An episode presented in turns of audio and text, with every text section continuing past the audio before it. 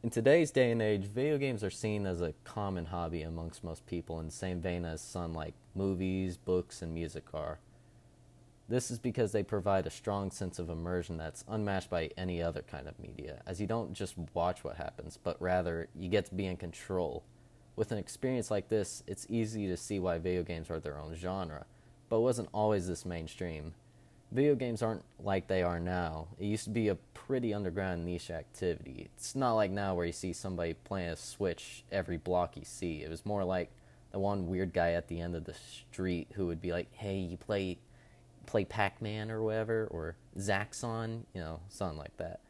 Compared to things like books, movies, which have been around for over a hundred years, video games aren't even half a century old. Besides the roots from early computers, you know, like the ones on radar equipment and previous World War II computers, stuff like that. So, video games have to make their mark on society in the same way movies had to. Video games have become more mainstream through recognizable icons, easier accessibility, and by broadening demographics. So, to start off, video game culture isn't where it is now. True video game culture started in the late 70s and early 80s, but it wasn't as big as you see it is now. Back then, this is when you would go to arcades and they were actually more than just ticket redemption machines. They were like real video games, you know, buttons, joysticks, and everything. Um, kind of games you would find back in the day were stuff like Atari 2600. That's t- typically what you would play at home, but kind of games you'd find in the arcade and at home are stuff like Pac-Man, Donkey Kong, Galaga, Zaxxon, you know, et cetera, et cetera. Those were the most relevant about. And many video games at this time were pretty similar. You just went for a high score, no real end goal in mind. And because of this, video games were seen as pretty niche. You know, it wasn't like, oh, look at this adventure. It's just like, oh, look at this neat distraction. There's no real end goal in mind. And in the end, it just kind of looked like a fad, you know, like Pogs or whatever. It was a part of the geek culture at a time. You know, there'd be that one guy. He's like, "Hey, you want to play Vanguard on Atari Twenty Six Hundred, man?" And everybody would just be like, "Shut up, geek." So yeah, playing video games was not mainstream. It was kind of like rock and roll or Elvis. Most parents also despised it, and many of the people also thought you were pretty uncool. It was not very common to play video games back then. But around mid to late 80s, this kind of began to change. Um, with the release of Nintendo and their NES, they started releasing stuff like Super Mario Bros., Zelda, Metroid, Castlevania. Could go on and on, but you know that's about it. Video games began blah, blah, blah, began to change at this point. It wasn't about a high score, but it was the adventure. Games were having music, better graphics, all that stuff. Was less of a distraction and more of this isn't just a fad. This is a genre. This is a new form of entertainment, video games. Although they didn't quite call it that because reasons. Um, so besides that, video games were seen more as an actual thing, not just a fad. Um, in fact, in a ABC 1988 special titled "Nuts for Nintendo" by 2020, the little broadcasting where they would broadcast little stories, uh, John Stossel talks about how Nintendo was having big impact on children. You know, demand was high; it was the highest sought after product. 1988 Christmas. It went even on rare snow days, uh, whenever it's snowing, kids would rather be inside playing Nintendo games than playing outside in the snow. So it showed that, yes, this was a big thing. Uh, the report also showed some early signs of video game controversies, like how they were impacting children's learning, uh, some forms of violence, which sounds laughable now, but they were talking about how the violence in Duck Hunt, you were killing ducks, and even John Stossel reported on how they were just animated ducks. It was not a big deal, but it was definitely a concern by some people.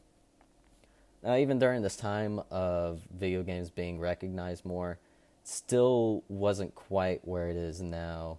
It was still seen as isolated. You know, you were just by yourself playing video games, and while there was multiplayer, it didn't really bring everybody together. It was maybe your friend, but not your entire family. And also, you know, still in your living room.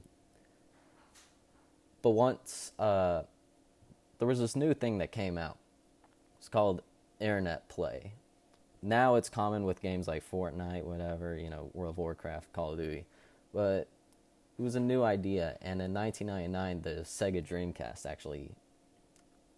It didn't quite invent it, but it standardized it, and you know, it created more interaction, online chat, you know, being able to play with other people, not directly in your house, made games more social. Uh, but it wasn't very popular. The Sega Dreamcast ultimately failed. But in 2005, Microsoft with the Xbox 360 really took it off. Uh, add same online play capabilities, online chat, but it also allowed you to do stuff like Netflix, online streaming, and internet browser stuff big step forward and it brought in a lot of people. But the main console that brought in all of this just made video games absolutely huge and much more mainstream than ever was the Nintendo Wii. You may be asking, well, why? Well, let me explain. So the Wii was a console that took people who were never interested in video games, never played them, and said, "Hey, I want to play that." Reason why is because of the controller. It was so simple. You it's just like a TV remote. Everybody's used a TV remote. So I mean, it's simple and self-explanatory. You see a tennis racket, a game of tennis on there, you see the ball coming, what do you do? You swing it. Well, that's what the Wii did. Games like Wii Sports and stuff demonstrated how you swing the Wii remote, you could swing a tennis racket, baseball bat, punch somebody, use a sword. It was used in a way your um, your imagination, and it took advantage of that. And most people who had never even played video games were intrigued by this because it was so simple. So from there, uh, video games kind of just expanded from there in terms of mainstream.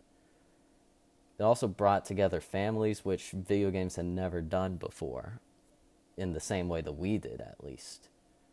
And to say that this alienated the hardcore gamers, that's not the case because because of stuff like the Wii and bringing people together, it just expanded the entire demographic as a whole.